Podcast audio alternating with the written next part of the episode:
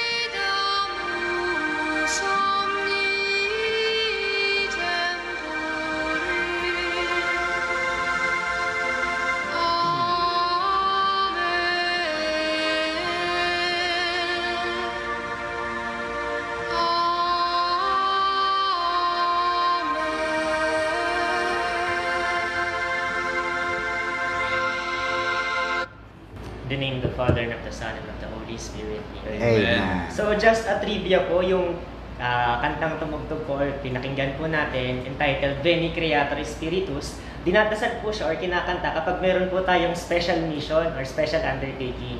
This is a mission. Mission to defend and to proclaim the Catholic faith. And kapag nire-recite po natin or kinakanta yung kantang ito or yung prayer po na ito, nakaka-receive po tayo ng plenary indulgence. So later on po, in the future, i-discuss po natin what is didiscuss po natin further what is plenary indulgence. And kapag na-recite naman po natin ito during January 1st or the Pentecost, makaka-receive naman po tayo ng ah, plenary, I'm sorry, partial indulgence po pala kapag nare-recite. Pero kapag January 1st and Pentecost, makaka-receive po tayo ng plenary indulgence. So, yun po. So, we will now introduce our resource person for today. So, our resource person for today is a Roman Catholic priest ordained in the Samascan congregation, but now serving as assistant parish priest at Holy Cross Parish, Amparo Village, under the Diocese of Novaliches. For years, he served as Catholic educator and media evangelizer in the Philippines. He is the former National Spiritual Director of the Catholic Faith Defenders, and now he is the honorary advisor of the same group, which is the biggest and the oldest apologetics organization in the Philippines. Father Abe is the founder of Catholic Faith Defenders Manila, which later grew into CFD Metro Manila with Attorney Mar Villasas as co-founder. He is also an associate member of Defensores Fidei Foundation and regularly defended the faith for many years through his apologetics TV program, The Splendor of the Church, uh, live, both live in local TV and radio, and later through the Know the Truth program of TV Maria, produced by the Children of Light, Children of Light Charismatic Community. Brothers and sisters, let us all welcome Father Abe Arganiosa. Yeah. Yeah, thank you, Father, thank you very much po. At uh, magandang araw po, Father uh, Luciano. I'm so honored no, to be invited here. At uh, thank you very much, Brother Edwin uh, Iborda, no, the President of CFD, Kristong Hari Parish uh, Chapter. At nais po nating batiin ang ating mahal na Obispo Roberto Gaal, ang ating mga kaparian ng buong Diocese ng Novaliches at lahat po ng ating mga tagapanood at tagapakinig ng programang ito ng Almusalita na talaga namang very famous at sinusubaybayan ng ating mga kabataan. So nabanggit po ni Brother Edwin kanina yung Veni Creator Spiritus, Latin po yan, ang ibig sabihin, Come Creator Spirit. Halina Espiritu Santo no, na aming tagapaglikha. Kapag inaawit natin yan, tinatawag natin na sumaate ng Espiritu Santo at uh, kinikilala natin siya bilang ating Diyos na may likha sa atin. No, sapagkat ang Espiritu ng Diyos, ang Espiritu ng Ama at ng Anak, no ang siyang bumubuhay sa Santa Iglesia at nagbibigay sa atin ng pananampalataya. Kaya nawa sa pamamagitan ng programang ito, mas lalo tayong tumatag sa pananampalataya, pag-asa at pag-ibig kahit sa panahon ng pandemic. Amen. Thank you, Father, for coming. Thank you for no, taking the time uh, to come here on a Sunday. Welcome Uh, po. Uh, first question, Father, what is the Catholic Faith Defenders? Uh, can you explain? Kasi maraming Pilipino nanonood din sa iba't ibang parte ng mundo. Baka Opo. hindi sila familiar sa sa grupong ito. Ano po yung... Okay, CFD? ang Catholic Faith Defenders po ay kagaya ng binanggit ni Brother Edwin, the oldest and biggest uh, Catholic Apologetic Society in the Philippines. Parang equivalent siya ng Catholic Answer sa United States. Mhm. Kaya lang po ito, it was founded way back 1936 pa o 1935 pa, 37 sa sa Cebu uh, City. No, during that time, the American missionaries na non-Catholics na belonging to the other Christian denominations ay nagpupunta sa iba't ibang lugar ng ating bansa no para sa ganun ipalaganap yung mga yung mga uh, Yemenite, Methodist, Lutheran uh, doctrines.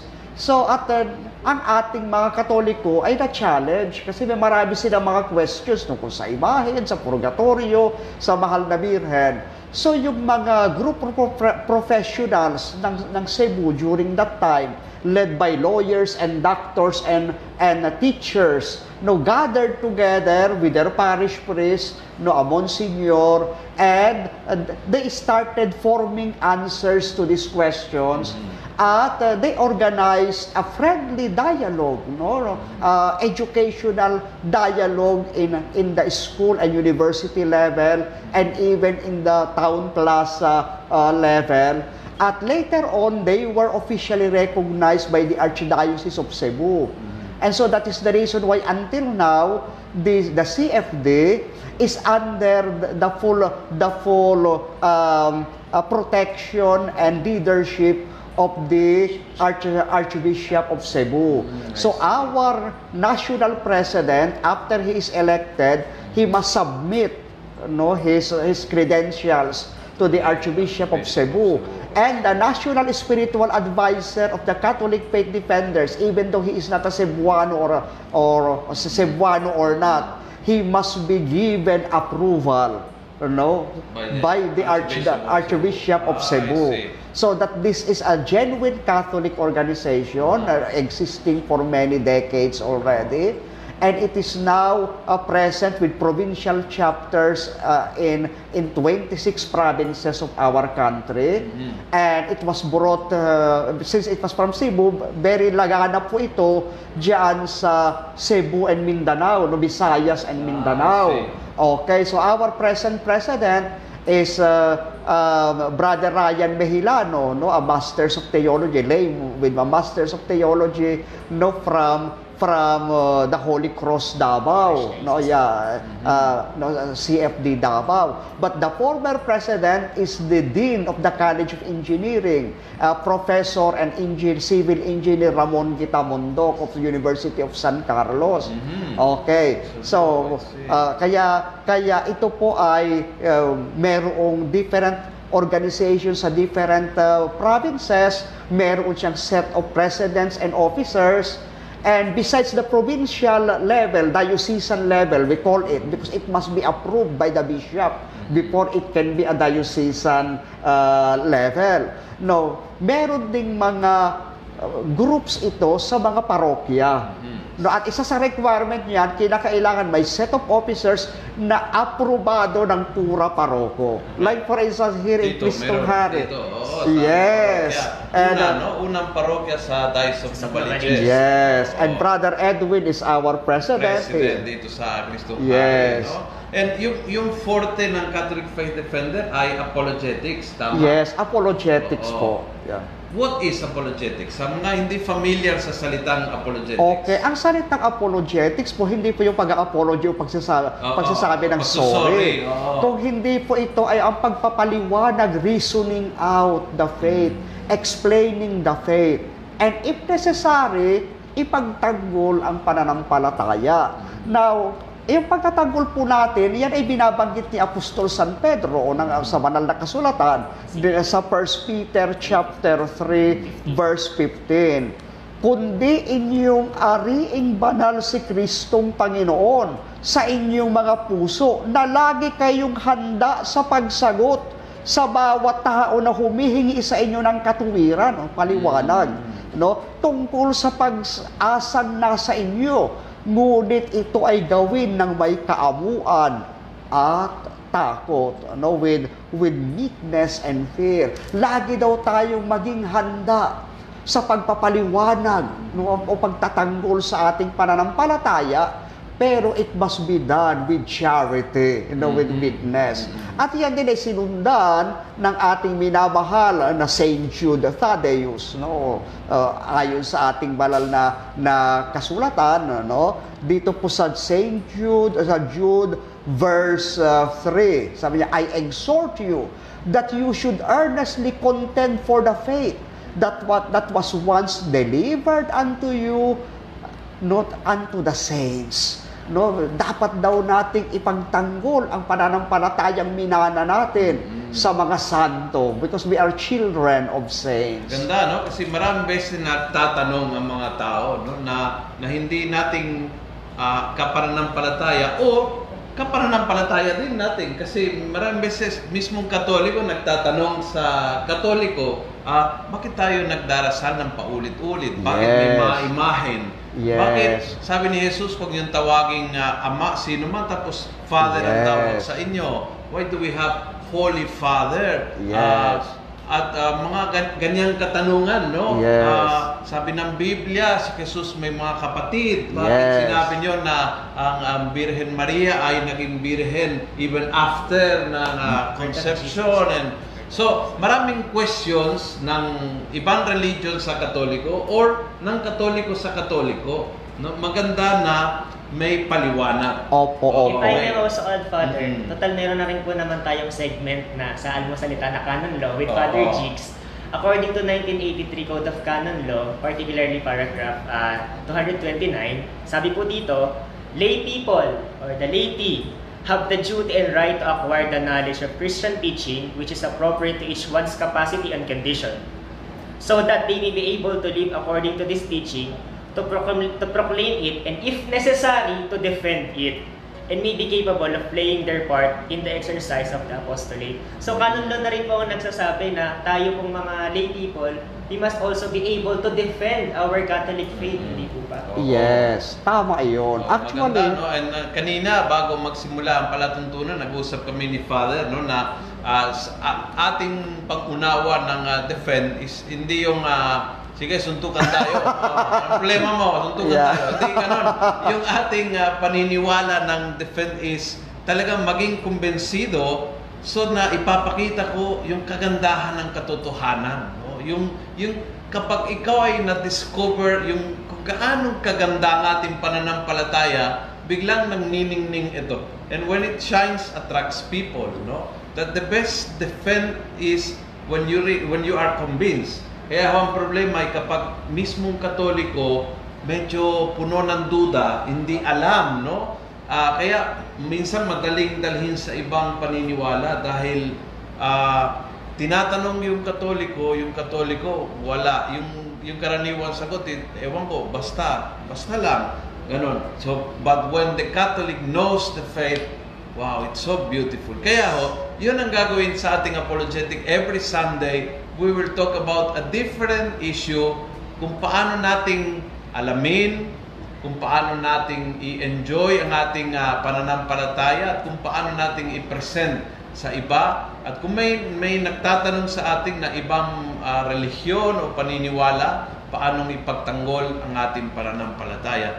For today uh, we we decide to talk about a topic that was year 2020 year of ecumenism kung narinig ninyo nakita niyo mga poster sa parokya niyo naging year of COVID tuloy, no? Natakpan. Pero hindi nawala ho yung dapat year of ecumenism. Ah, ano po ito? Ecumenism Okay. is a word na maraming maraming katoliko ay no clue kung ano, ano po ito. Yeah, yeah, kasi po yung salita ecumenism ay hindi talaga na, na- nag-originate sa sa English at Tagalog kung hindi sa salitang Griego Mhm. na ang ibig sabihin no ay uh, ecumenical ibig sabihin is, isang isang isang isang tahanan siya isang eh, uh, isang kabuuan no na ito ay isang movement na sa ating simbahan kung saan tayo ay tinatawag ng ating simbahan na tumulong para yung ating mga kapatid na Kristiyano, lahat tayong mga Kristiyano, katoliko man o hindi katoliko, ay magkaroon ng pagkakaisa.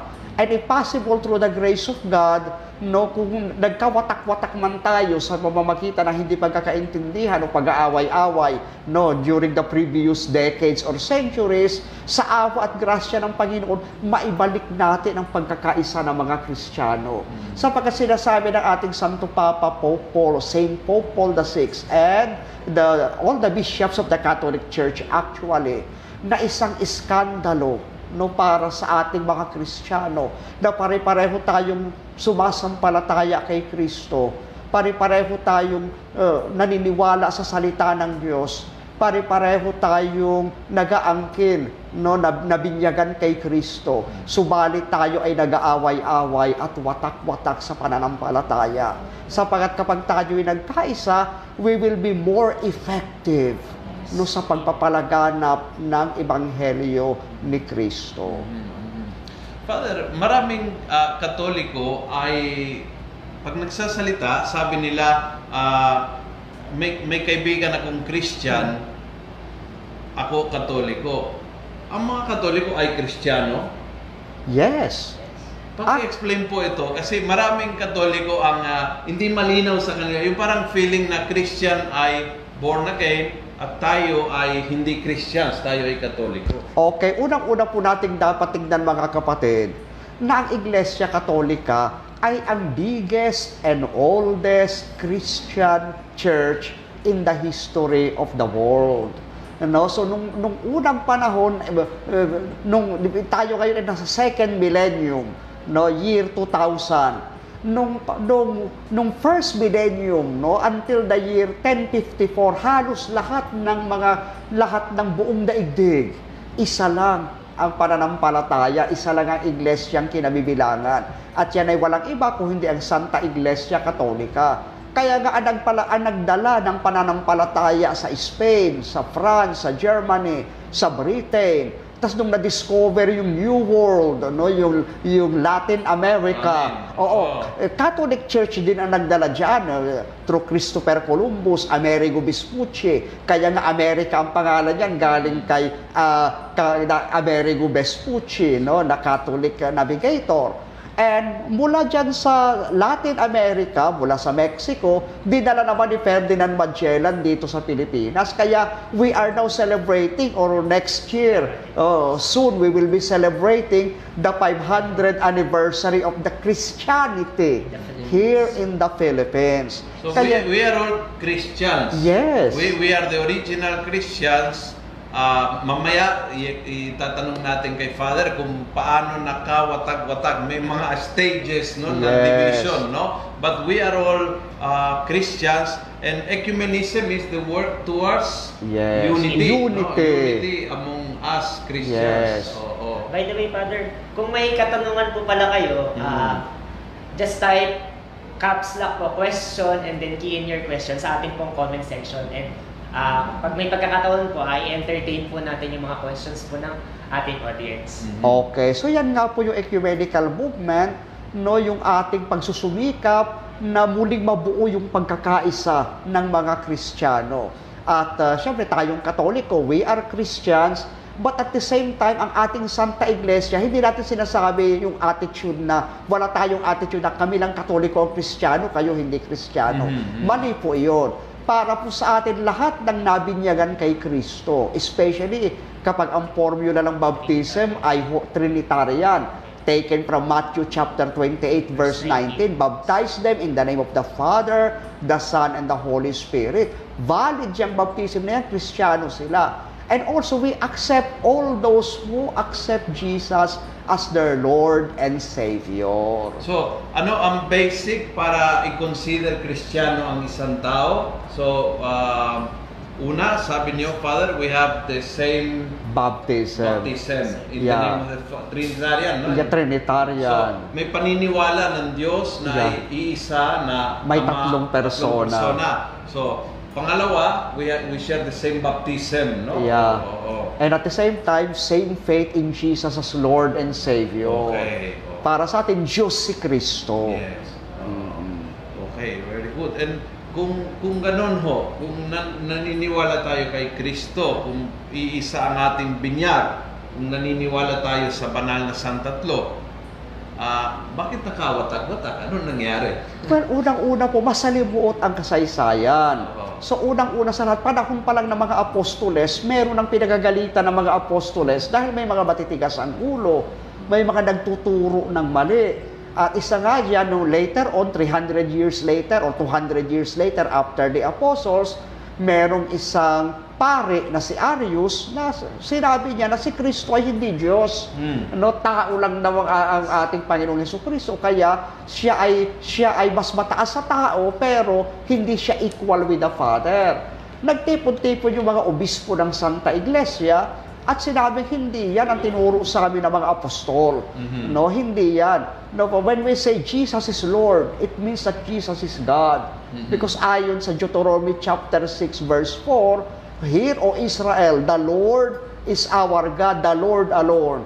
He is one Lord. So that one Lord, Jesus Christ, is also God. Ngayon, dalawa naman yung Diyos. Isa rin ang Diyos because the Father and the Son are one in substance. They are one in divinity. Kaya sabi ni Jesus sa John chapter 10 verse 30, Ako at ang Aba ay iisa. Hindi nila sila nagkakaisa kundi iisa. Ano yung iisa sa kanila? Yung kanilang divinity, yung kanilang substance or essence as God. Ano naman yung difference nila? Bakit nakapag-uusap sila? Because they are different or distinct in person. No? So yun, yung topic na yan ay pag-uusapan no minsan. Yeah. Oo, kasi importante po. I think there are two different topics no, na pag-uusapan din natin. One is the divinity of Jesus. Yes. Si Jesus ay Diyos. Ito po yung karamihan katanungan ng ating mga kapatid na Iglesia ni Kristo. Sila po yung dito sa Pilipinas na malakas na naniniwala kay Kristo but na hindi siya ay Diyos. Okay. No? So, speaking of yung INC topic na yan. brother, speaking of our brethren from INC, may question po ang ating kapatid na si Art Lion. Are INC considered Christians daw po ba? Hmm. Ah, unang-una sa lahat, ang ating mga kapatid na Iglesia Cristo, kiniklaim nila na Christian sila. Mhm. Para sa kanila, Kristiyano daw sila, kaya nga they bear the name Iglesia ni Cristo. And we respect that, no? We respect their claim. Mhm. But o- on our part, kung titignan natin yung common understanding among major Christian religions, kagaya ng Catholic Church, ng Orthodox Church, Mhm. ng Lutheran, Presbyterian, Methodist, Mhm. oo, yung the, the born again, the, yung mga ganon, ay it's very difficult for us to consider them Christian because they reject Jesus as God Oo. para sa kanila hindi hindi Diyos ang ating Panginoong Hesus Kristo. Kaya yung yung major aspect na yan, yung problematic sa ating relationship sa mga kapatid nating iglesia. So sa pwede natin sabihin na sila ay ibang religion. Pwede natin Hindi kasama sabihin. sa ecumenical movement. Yes. No? Kasi yung ecumenical movement ay between Christians, Yes. uh, but Yes. they are they have, may paniniwala sa Diyos. So we try to have also dialogue with other religions, Yes. uh, Muslim, yan, uh, Buddhist, Yes. other religions that uh, are not Christian. But ec- ecumenism is particularly among Christian. Christians, right? Ang tawag po natin doon sa dialogue natin with non-Christian religion ay ay ah, um, um, interreligious dialogue no or dialogue with non-Christian religions. Mhm, mhm. Pero yung nga po sa mga Kristiyano ay ah, nakafocus tayo dun sa mga sa sa ano no sa mga sumasampalataya sa Panginoon at baptized Christians. Dalawang major divisions po 'yan ito pong mga Orthodox na dati ring mga kabilang sa ating Santa Iglesia, Mm. but they separated on the year 1054. Sila ang una. O sila ang unang humiwalay Sila unang talaga. humiwalay, ito naman po mga kapatid natin, wa- hindi natin dapat daw gamitin yung term na Protestant kasi masasaktan yung mga kapatid natin. Itong mga mga fellow Christians natin na, na, na, na non-Catholics, na separated brethren natin, no, they started separating from us in Luther, 1621. Oo, much, much later, no? Yeah. Tapos yung mga born again na kilala natin, they are uh, parang a later development. right? Yeah, later development kasi offshoot sila ng Pentecostalism. Oo. Yeah, at they grew usually during the the 60s, 70s and 80s. Dito po sa atin sa Pilipinas, na, meron tayo lahat na nabanggit nyo. May isang particular ating, ah, yung Aglipay. Okay. Sila ho ay, ah, paano nyo i-relate dito sa movement ng separation from the Catholic Church? Yeah, kasi po yun among the Protestants, no, merong separate group na special ang kanilang distinction. Mm-mm. Kasi they almost maintain similarities with us. Mhm. Yan ang Anglican Communion. Correct. No, dahil nung, nung hindi pinayagan ng Santo Papa si King Henry VIII na magkaroon ng divorce, i-divorce si, si, si Catherine of Aragon no, ng Spain na asawa ni King Henry VIII, gusto niyang pakasalan ang kanyang babae, shall we say, ano, no, si, si Anne Boleyn. At dahil nga walang divorce sa Santa Iglesia Katolika, Henry VIII separated the Church of England. And the King of England, and until now, Queen Elizabeth II of England is the head of the Mm-mm. Church of England. Ngayon, sa England, ang tawag sa kanila, Anglicans. Ito naman kakaanan nasa US no na wala sa wala sa sa sa Commonwealth ng Great Britain. They are called Episcopalians. Dito sa ating Yeah, di, festival. ang, ang, ang, ang, ang aglipay po natin, they are in communion with Episcopalians and with the Anglicans. Mhm, mhm. Yeah. I see. Oo. May question dito isa, no? Ah, paano ho yung ibang sekta naman na hindi gumagalang kay Mother Mary? Well, unang-unang sa lahat, nakakalungkot po iyan. Sabi po ng ating simbahan, yun maraming mga bagay na may pagkakaisa tayo. Kagaya nga ng baptism, tapos pananampalataya kay Kristo, merong iba, we, we both love the Word of God, no, yung salita ng Diyos, yung ating pagmamahal sa pagdadasal sa Panginoon, prayer and worship.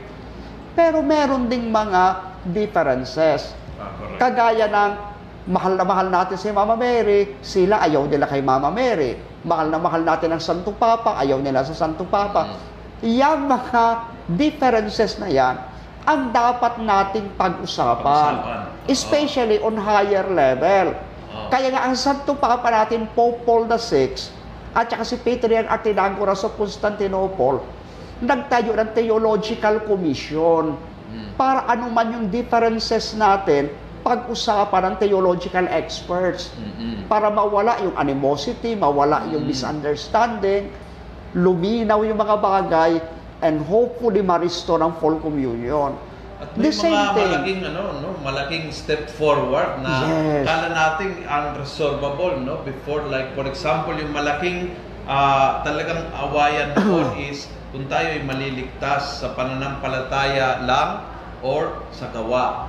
In talagang mortal na away hanggang sa yung yung theological commission na naiintindihan nila that we are talking about the same. Yes. we were talking about the same na only the Lord saves us, but also because we are saved, we live as saved people. Kaya Yes. yung buhay natin ay ah, nahalata sa gawa Yes. yung ating pananampalataya. Biglang naiintindihan ng da- makabilang panig na iisa ang sinasabi nating sa dalawang lingwahe. Yan po Parang binab- dalawang mag-asawa minsan no, Opo. nag-aaway. Yes. Isang sinasabi, nagmamahalan, Yes. pero nagsa, nagsasabunutan. No? Yes. Yan. So, kailan ho? Kailan sa kasaysayan ng simbahan, medyo tumigil yung sabunutan ng, ng mga churches and and we decided let's walk and work and and talk towards unity. Kailan ho nagbago yung ah, yung animosity into a road into dialogue? Well, unang-una po, uh, with the rise of the 20th century, no, yung mga protestante, nag-umpisa na silang mag-usap-usap and they formed the World Council of Churches. Mm. Pero nung umpisa, ang Catholic Church hindi pa kagad sumali. No, kasi nga may, may misunderstanding, walang tiwala sa isa't isa. Mhm. But after the Second World War, napakatindi ng madaming namatay. At maraming pinatay na mga Hudyo, no? Maraming mga mga uh, na- naghirap. Sabi ng ating Santo Papa, hindi na- during that time Pius the 12, hindi maaari na magpatuloy itong awayan. Mhm. Hindi maaari magpatuloy na we look at each other as enemies.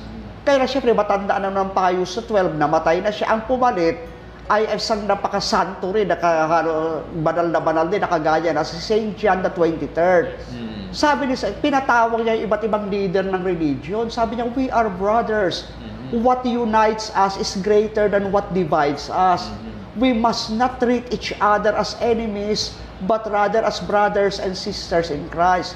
Nagpatawag siya ng Second Vatican Council way back 1962, pero namatay ang Santo Papa John the 23rd. Ang nagtapos ay si Pope Paul, Saint Pope Paul VI, ang Yung kauna-unahang santo? Papa na dumalaw dito sa Pilipinas. At ang ginawa ng Santo Papa, isa sa mga si isa sa mga decree na, na, na, na nilabas ng Second Vatican Council, ang Second Vatican Council, gathering ng 2,000 mahigit na Catholic bishops from all over the world. And he invited as guests the, the our separated brethren. The- they were there. Ecumenical Council. Ah? No? Ecumenical, Ecumenical Council. Oo. Council. Ngayon, na, nandoon pa, they, they serve as guests, no? And nakita nila. At sa mga decree na pinalabas, itong decree on ecumenism, the restoration of unity, re, re, redintegratio, uh, ano, uh, unitatis redintegratio. So, napakahalaga ng dokumento na yan. And besides, nag-meeting si Pope Paul VI, nakipagkita siya kay Patriarch Athenagoras I, the first time in all 1,000 years or 1,500 years. At ang dalawang patriarka, no, the Pope and Patriarch Athenagoras, removed the excommunication of 1054. Sabi nila, walang bisa yun. We didn't mean to to excommunicate the churches. Yun ay pagtatalo lang ng ilang tao during that time. Their personal disagreements no affected the whole church and then we dissolve it. We are brothers and sisters. And that's why the Orthodox churches are our sister churches in Christ. And also, Pope Paul VI called the, re- the religious leaders ng Lutheran, Presbyterians, no, at, at nagkaroon, na, nasa process na rin ngayon ng theological discussion. At hindi lang theological discussions, Mer- meron din tayong common prayer at meron din tayong common effort for social justice, cooperation. So halimbawa may tagutom sa isang lugar, both Catholics and non-Catholics will help each other to help those in need. Kaya halimbawa merong social injustice, merong pinapatay ng mga tao, may genocide, we will speak as one, no, condemning the injustice and helping the poor and the needy. So kaya communicatio in sacris, no, we pray together, we call on God, no, to unify us and heal our division, and we cooperate. No, ako ay nasa United States, every week we are praying the rosary no with with with with Lutherans and Presbyterians in front of the abortion clinics to end abortion and many Kaya, other common- issues Common cause. yeah common cause, Sa Oh. Amerika ho, malakas no, yung uh, interreligious at saka yung ecumenical. Napakalakas Oo. po. Kasi ma- maraming grupo, no? May nagtanong dito, Father, kung yung dating daan is considered Christians. Ang problema po kasi sa dating daan, hindi malinaw ang kanilang problema doktrina. Kasi po yung yung ah, yung pananampalataya nating Katoliko tsaka ng mga Anglicans, ng mga Orthodox, ng ng, ng Baptist, they are already set and Mm-mm. and and decreed. Mm-mm. No, sa kanila kasi kung ano na ang sabihin ni Soriano, Mm-mm. no, yun na, wala pa wala silang nililinis sa libro, ito yung aming pananampalataya. This is our creed. 'Di ba? Para tayong Katoliko, I believe in one God, the Father Almighty, creator of heaven and I believe in one Lord Jesus Christ, no, the only Son of the Father, God from God, light from light, no, begotten not made, consubstantial with the Father. So hindi ang ang dating daan ay hindi malinaw. No? Although they, uh, just like the Iglesia ni Cristo, kinikilala nila na, na Kristiyano sila. But at the same time, it is questionable if they really accept Jesus as Lord and Savior and as God, consubstantial with the Father no, and the Holy Spirit. Ah, another question, Father. Ah, going back to the Second Vatican Council po, no? Napakaganda ng goal ng ating Second Vatican Council. Unity Yes. among Christians po, ano?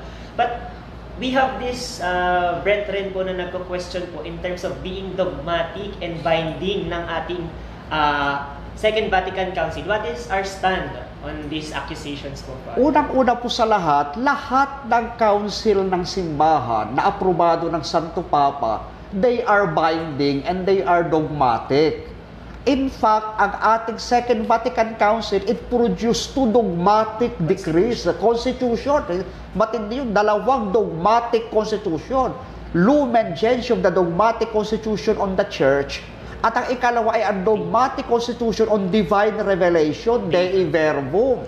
Eh yung, yung First Vatican Council, isang isang ano lang, isang dogmatic constitution lang ang nailabas niyan. Kaya very dogmatic ang eh ang Vatican II. Pero lahat ng council, hindi lang dogmatic, pastoral din siya. Kasi ang, ang, ang Santo Papa, tsaka ang mga obispo natin, eh, mga pastor yan ng kawan. At pastor ng kawan, tinitignan nila ang sitwasyon ng kanilang mga tupa. Ano ba yung mga problema ang kinakaharap ng simbahan sa panahong ito? At yan ang kanilang tinutugunan. Uh, Father, uh, unity paano? Ano ho yung unity na hinahanap natin? Katoliko sila lahat. Um, um, makakaroon tayo ng uh, na church kung saan may kanya-kanyang uh, cu- cultural expression and cultural traditions. Eh, but we are yet all united. Are we all united under the Pope? Are, ano ho yung ambition ng unity na pinag-uusapan? Ang envision po na envisioned unity po ng Second Vatican Council at ng ating mga Santo Papa is to restore the full communion we have no during during the times of the apostle. Kasi marami sa mga churches kagaya ng Orthodox churches, they are apostolic in origin Yes. and we respect them for that. But at the same time, unity doesn't mean uniformity we also respect the common distinction ng ating mga ano no ng ating mga kapatid na meron din silang sariling liturgical traditions.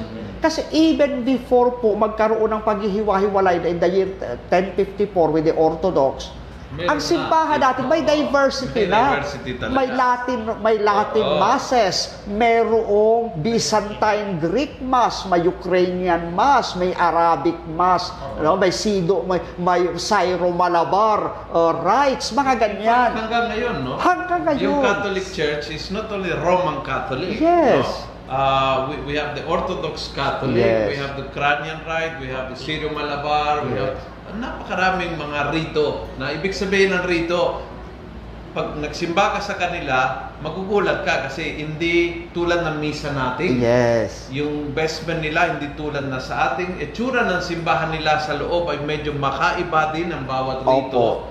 Tapos yung organization structure, even yung may, may mga simbahan na yung pare nila ay may asawa. Opo. Di ba? Yung mga nasa Orthodox. So, very different but Catholic in Opo, communion. opo. So, ah, ibig sabihin na ang unity na ini-envision natin is not all Roman Catholics, but Catholics. Ibig Opo. sabihin, embracing each other, Opo. ah, not killing each other. Opo. Oo. Ang ang nakita ko ho, malaking ah, di naman problema, pag malaking hamon dito is the Eucharist. Yes. No, kasi may mga simbahan, ah, the Anglican Communion, madali sa kanila kasi they do have the Eucharist. Yes. Ibang ah, ah, paniniwala, pero Yeah. mas workable, no? Pero how about yung mga Protestant, what we call yung mga Christian Reformed churches, ah, yung mga anak ng Reformation na sola scriptura, only the scripture, no more the sacraments. Okay. Oh, yeah, tama po kayo, Father. Ano, napakahalaga ng sakramento kasi para sa ating pananampalatayang katoliko, the sacrament signifies and at the same time it gives the, the eh, it expresses the reality of the unity of the church no napakahalaga sa atin na tayo ay kabilang sa katawan ni Kristo at at the same time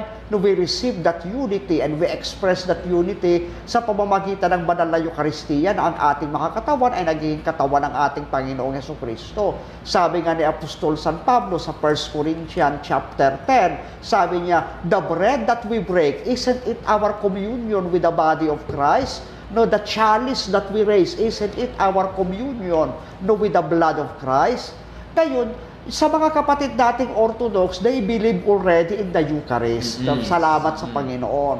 Ang mga kapatid naman nating mga Anglican, they also believe in the Eucharist, but at the same time, hindi may kulang pa no hindi pa talaga fully transubstantiation Mm-mm. o hindi pa talaga tunay na katawan at dugo ni Kristo kaya yung mga pari at mga bishops ng Anglican na naging Catholics no, binigyan sila ni Pope Benedict ng special prayer. They can use all the prayers of the Anglican. Mm. Except dun sa misa, dinagdag yung institution narrative. Oo. No, na, na siyang napakahalagang elemento para magkaroon ng, ng pagbabago ng tinapay at alak sa pag, para maging katawan at dugo ng ating Panginoong Heso Kristo.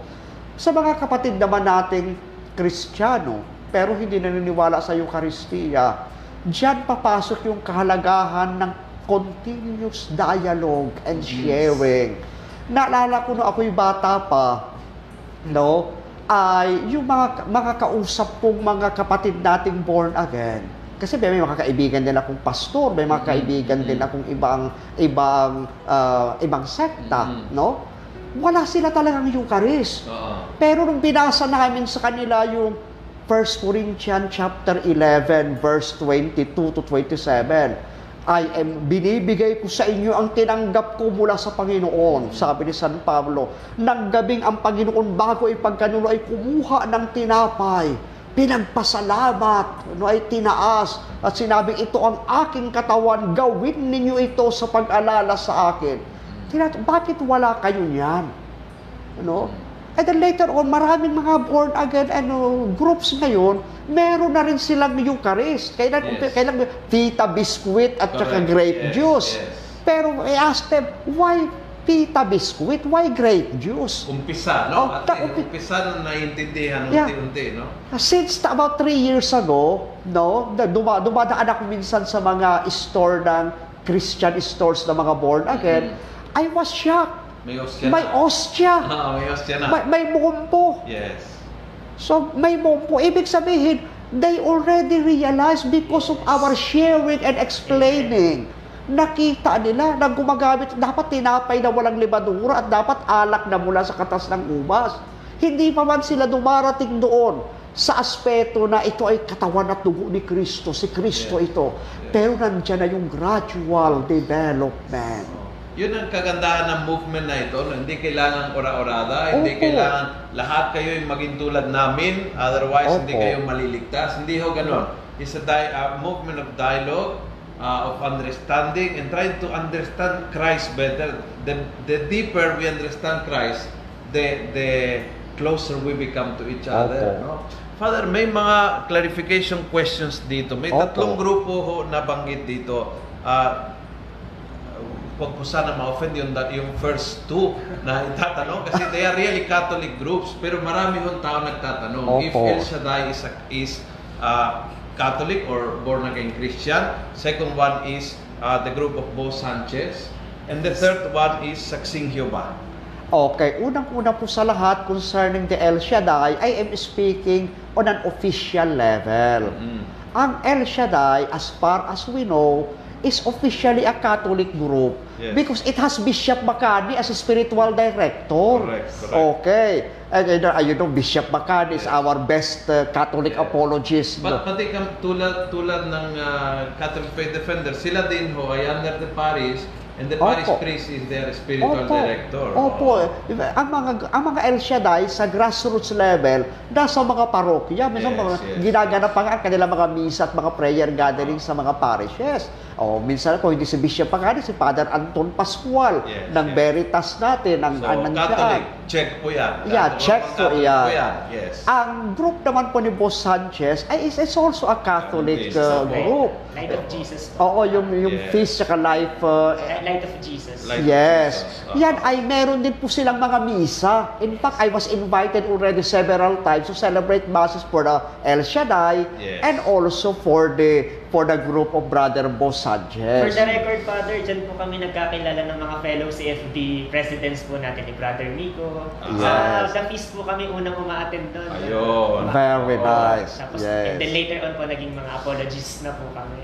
Yung pangatlo, yung Saksing Jehovah. Ang saksi ni Jehovah, wa- wag po sana silang masasaktan, but based on our Catholic standard, uh, they are they are questionable as Christians. Although they claim that they are Christians, because for them the Lord Jesus is not God equal with the Father. He is only the archangel Saint Michael for them.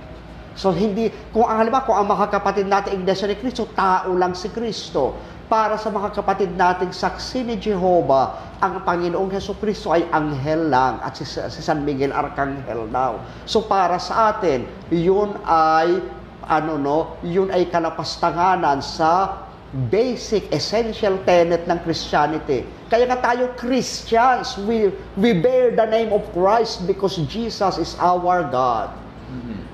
Ah, Father, sa mga nagtatanong, kasi may mga tao na iba yung yung punto de vista nila dito at talagang sabihin natin na aggressive, no? Nagsasabi na yung Protestantism is ah, ah, gawa ni Satanas and then yung yung pakikipag-usap sa kanila isang pakakamali ng simbahan na hindi dapat kausapin yung mga erehe, sabihin natin. Mga ganon ah, Yes. usapan. Uh, how can you uh, explain yung itong itong kilusan ng ng ng banal na espiritu through the council, through the popes, through the holy popes um bring us towards unity uh, vis-a-vis yung mga pananaw na yung mga grupong ito galing kay Satanas kaya hindi dapat nating i-entertain man lamang yung makipag-usap sa kanila. Unang-una po sa lahat, dapat nating pag-aralan yung history of the church. Lagi niyong tatandaan na ang Second Vatican Council ay pinatawag ni St. John the 23rd, Pope St. John the 23rd, with doctorate in history. Sabi niya, we have to learn from the lessons of history. Hindi niyo ba alam na noong pinatawag yung Council of Trent, inimbitahan lahat ng kapatid nating, shall we say, Protestant o non-Catholic leaders that time. And they were promised membership in the council with the right to speak, with the right to vote equally. Kaya lang, dahil nga matindi yung animosity that time, kasi natatakot sila, baka arestuhin sila. Mm. Oh, kaya hindi nagpunta. Nung First Vatican Council din, bago yung ginawa, nagtinawag din ang mga protesta, pinadalhan sila ng sulat that they are free to, to join and attend. No, they will be respected. But because of the animosity, hindi sila umattend.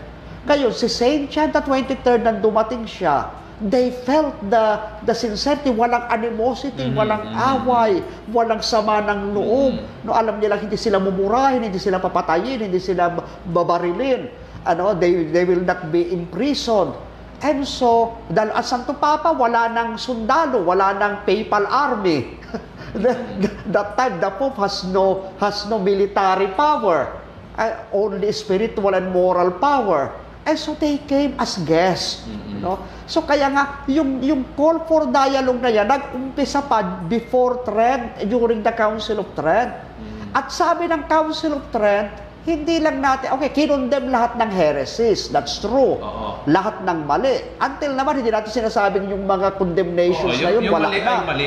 Oo, ang mali ay mali. Ang mali ay mali. Oo. Oo. Pero, pero, ang sinasabi ng ating simbahan, limang daang taon na ang lumipas o 1,000 years na ang lumipas with the Orthodox, yung mga taong nagkamali during that time, patay na. Oo. At, at lagi nating tatandaan, both sides have mistakes. Correct. Oh, it is talking about doctrine, no? At to, ang simbahan hindi nagkakamali sa doktrina. But persons Personal committed mistakes. Yes, moral mistakes. Yes, we are Pero, sorry ang for that. ko, Father, sa lahat ng sinabi ninyo, tingnan ninyo ha, lahat ng movement towards unity come from the holy. Yes. Ah, yung, yung, yung mga papa na naging santo, yes. nagtulak sa simbahan towards unity. Yes. Ganon din ho yung mga patriarchs. Yes. Ah, the, the holy ones, they, they push for unity. Yes. Yung mga matitigas ang ulo kasi both sides nagkaroon Santo Papa, mga patriarchs na matitigas ang ulo, Yes. na mga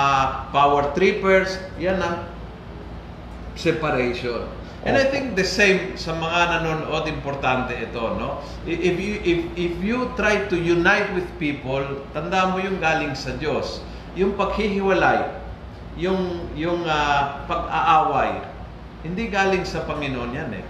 So, kung talagang ikaw ay talagang gustong gusto mong awayin yung iba ang paniniwala, be sure na is not from God. Opo. Uh, defending the truth is from God. Opo. Condemning errors is from God. Awayin ng tao, hindi galing sa Diyos yan. Opo. So, yun, no? Maidagdag ko lang, Father, before Vatican Council, ang ating Santo Papa, Pope Pius XII, stricto, at at the same time, siya ang nag-proclaim ng dogma ng Assumption of the Blessed Virgin Mary. Kayo, pero hindi nyo pa alam na ang ecumenical movement sa kanya nagmula. Kasi nung panahon ng gera, Second World War, gusto pinapatay ni Hitler ang mga Hudyo Oo. ang mga Hudyo. Hindi nyo ba alam na inutusan ng Santo Papa, Pope Pius XII, ang lahat ng obispo at mga pari at lahat ng mga madre na itago ang mga Hudyo sa mga monasteries, mga seminaries, mga catacombs, no, mga mga ma- mga libraries ng ng simbahan. Kaya he saves 800,000 Jews. Sa prayer ng simbahan during that time, yung tinatawag perfidious Judaism, the perfidious Jews, ah. ang tawag. Pero para kay Pope Pius XII, eh, hindi sila perfidious Jews, they are brothers and sisters that must be helped. They deserve to live and be respected as Yes, anybody yes. else. Kaya ang tawag kay Pope Pius XII, the angelic pastor. Yes. And because of that act ng pagmamahal niya sa mga Hudyo, ang chief rabbi of Rome ay naging katoliko, nagpa-convert. At nung binaptize siya, ang pinangalan niya sa sarili niya, Eugenio. Because the real name of Pap- Pope Pius XII is Eugenio Pacelli. Oo. Oh. Yeah, beautiful, no? I, I think uh, napakaganda ho ito. Uh, and, and I think maybe that's, we, we can close up with this beautiful message na we have to talk to everybody, we have to defend the truth, we have to know the truth in order to defend. Pag hindi mo alam yung katotohanan, dinedefend mo by insulting people. Because you cannot reason out. Kaya insultuhin lang kita kasi wala akong may papaliwanag. So importante na alam mo ang pananampalataya para i-explain. But then your heart, so your mind explain the truth, your heart embrace the person. Any person, any person. No? And so yung, yung simbahan na naghahanap na tayo ay makakaisa sa katotohanan, sa iisang pananampalataya. Ito ang movement ng ecumenism, no? And that's why we we celebrate this year of ecumenism, knowing na we have 500 years of Christianism in the Philippines brought by the Catholic Church. Pero na dumami iba't ibang Christians, not, not only Catholic. And we want together to give thanks to Christ, no, for our faith. Uh, before we finish, Father, there are two other, uh, yung mga paliwanag kung kasama o hindi kasama ito sa Christian movement. Uh, Seventh-day Adventist and yung mga uh, atheist, yung mga walang pananampalataya. Ah, unang-una po ang Seventh-day Adventists, they believe that Jesus is God and they believe in the Holy Trinity. Mhm. So kaya dahil diyan, no sakop po sila doon no sa sa ecumenical ah, movement ah, Mhm. natin. And in fact, I think just uh, few months ago, no, maybe six six months ago, uh, Pope Francis have met the head of the Seventh-day Adventists, no, and meron silang ano very very beautiful uh, discussion and meet up no na, na, na, na nagbibigay ng positive development sa ecum, sa ecumenical uh, relationship ng dalawang simbahan. Yung mga uh, atheists, kaya nga po sila tinawag na atheists, hindi naniniwala sa Diyos. Definitely, hindi rin sila naniniwala sa ating Panginoong Heso Kristo. Kaya, oh, Sa binyag, Oo, wala. sa lahat. binyag, sa lahat. Kaya they are not Christian at all. But we still have to dialogue with them on different level naman. Pahabol po isa, very interesting question. Ano pong pakakaiba ng apologetics and catechism?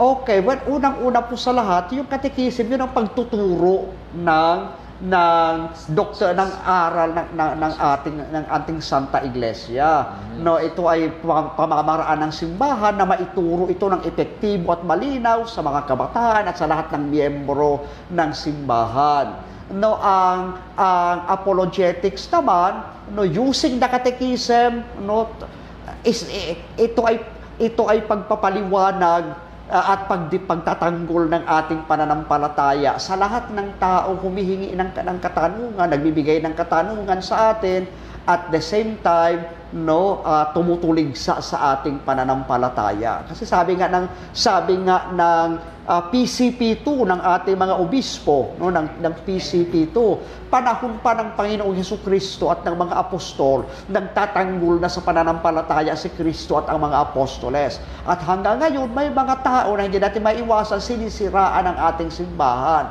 So ah, instead na na simpleng pagtuturo lang we must also learn how to defend the faith effectively. But yung, pagtatanggol natin, dapat nakadip, nakabase sa katikismo ng ating simbahan. Kaya ang Catholic apologists natin, ang Catholic faith defenders, they are required to read the Bible regularly and also the catechism of the Catholic Church. Kaya siguro, bilang pagtatapos, maiwan ko ng question sa ating audience ngayon. Kung meron ho kayong katanungan, ito po yung aking question. Ano ang mga naging questions ng ibang tao, maaaring kaibigan nyo, kamag-anak nyo na ibang ah, religion or ibang ah, Christian denomination, o kayo-kayo mismo, kung definitely pag-uusapan natin mga imahen. Ito ay parang ah. play, talagang paboritong topic na ito ng, ah, ng lahat ng uh, nako-question sa Katoliko. Bakit may rebulto? So pag-usapan natin yan. Ah, bakit mayroong, bakit hindi nag-aasawa mga pare? Ba, bakit nagdasal ng paulit-ulit? Mga ba na rosaryo, ganyan. Bakit nangungumpisal sa pare na siya din ay makasalanan? Yan. Ah, why we call priest father? Mother Ah, Mary yung mga questions kay Mama Kay Mary. Mama Mary. Okay. So lahat ng questions kay Mama Mary, marami din doon. No? Yung mga dogmas. Yun. Um, but baka meron po kayong iba. Ibang question na feeling nating walang problema but feeling nyo problematic and you want to ask us uh, tungkol sa uh, ating pananampalataya. Kindly ask. We will not answer now but we will, yung message ninyo, inaiwan recorded. So we will pick them up and gagawa po yung mga tema na i-discuss sa bawat Sunday, no? And so, thank you for joining us. Marami ho tayong uh, viewers, marami ho tayo na nagkomento, marami tayong nagpadala ng pagbati, and uh, I hope we answer majority of the questions tungkol sa mga different uh, denominations. And uh, thank you, Father, for this, no? For for having time for us, for explaining the importance of uh, ecumenical work, uh, for explaining the importance of uh, apologetic work, and hopefully sa umpisa ito, but hopefully you will be our guest several times. Ha? Since you are in Novaliches also, uh, you are very, very welcome. No? Uh, as we end, can we ask you to give us your blessing, Father, for us Opo. and our audience? Opo, tayo po ay manalangin at magpuri sa Panginoon sa ngalan ng Ama at ng Anak at ng Espiritu Santo. Amen. Mahal na aming Diyos, aming Ama, kami po ay nagpapasalamat at nagpupuri sa iyo sa araw na ito, araw ng linggo, kung saan pahinayaan mo kami na makapag-aral at makapagpahayag ng iyong salita. Hinihiling namin sa iyo, Panginoon, na kami ay iyong basbasan at pagpalain. Basbasan mo po ang bansang Pilipinas at ang buong daigdig. Pagkalooban mo po kami ng kapayapaan at kalayaan sa pandemic ng coronavirus upang sa ganon makapamuhay kami ng masaya at mapayapa at ma- ma- maging normal ang aming pamumuhay. Hinihiling namin sa iyo, Panginoon, na patuloy mong ipada, ipadama sa amin at ipagkaloobang yung banal na Espiritu. At patatagan kami sa pananampalataya, pag-asa at pag-ibig. Sa tulong din po ng banal na Espiritong ito, hinihiling namin sa iyo na basbasan mo ang aming mga kapatid na non-Catholics, ang mga kapatid naming Orthodox at mula sa mga uh, uh, different Christian denominations, nawa sila rin ay pagpalain at puspusin ng iyong grasya at nawa sa tulong ng panalangin ng aming mga minamahal na mga santo ni Saints John the 23rd, ni Saints Pope Paul the VI, ni Saint John Paul II, nawa ang divisyon ng mga Kristiyano sa daigdig ay magwakas upang magwakas na rin ang iskandalo ng Christian divisions. Sa halip Panginoon, muli mo kaming pag-isahin na naway dinggin mo ang panalangin ng Panginoong Heso Kristo no, sa upper room. Lord, may they be one as you and I are one. Makasalanan mo kami, Panginoon, at humihingi ng tawad. Nawa mapatawad namin ang isa't isa sa aming mga pagkakamali. No sa mga pagkakataon na saktan namin ang aming mga kapatid. no sa mga pagkakataon na kami ay nasaktan ng kanilang mga salita. Nawa matuturon kaming magpatawad at umunawa. At nawa hilumin mo kami, Panginoon. At buuhin mo kami bilang isang kawan, isang katawan ni Kristo. Hinihiling namin ito sa iyo, O Ama, sa pamamagitan ng iyong anak, kasama ng Espiritu Santo, magpasawalang hanggan. Amen. Sa ngala ng Ama at ng Anak at ng Espiritu Santo. Amen. Maraming salamat, Father. at Maraming sa uli salamat ha? po. Opo. Thank you, also. Napakalaking karangalan po. Mapakasama kayo. Salamat sa inyo and uh, see you next week. No?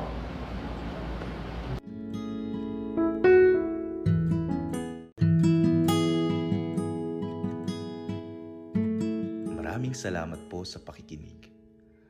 Huwag niyo pong kalimutang i-click ang follow button sa podcast channel na ito upang matunghayan pa ang iba't ibang episode ng Almo Collabs. Maaari niyo rin pong i-like ang Facebook page ng Almosalita para makita pa ang ibang mga content katulad nito. Maraming salamat po sa pagiging mga cyber missionaries mga kaalmosalita and together, let's make the Word of God viral every day and everywhere.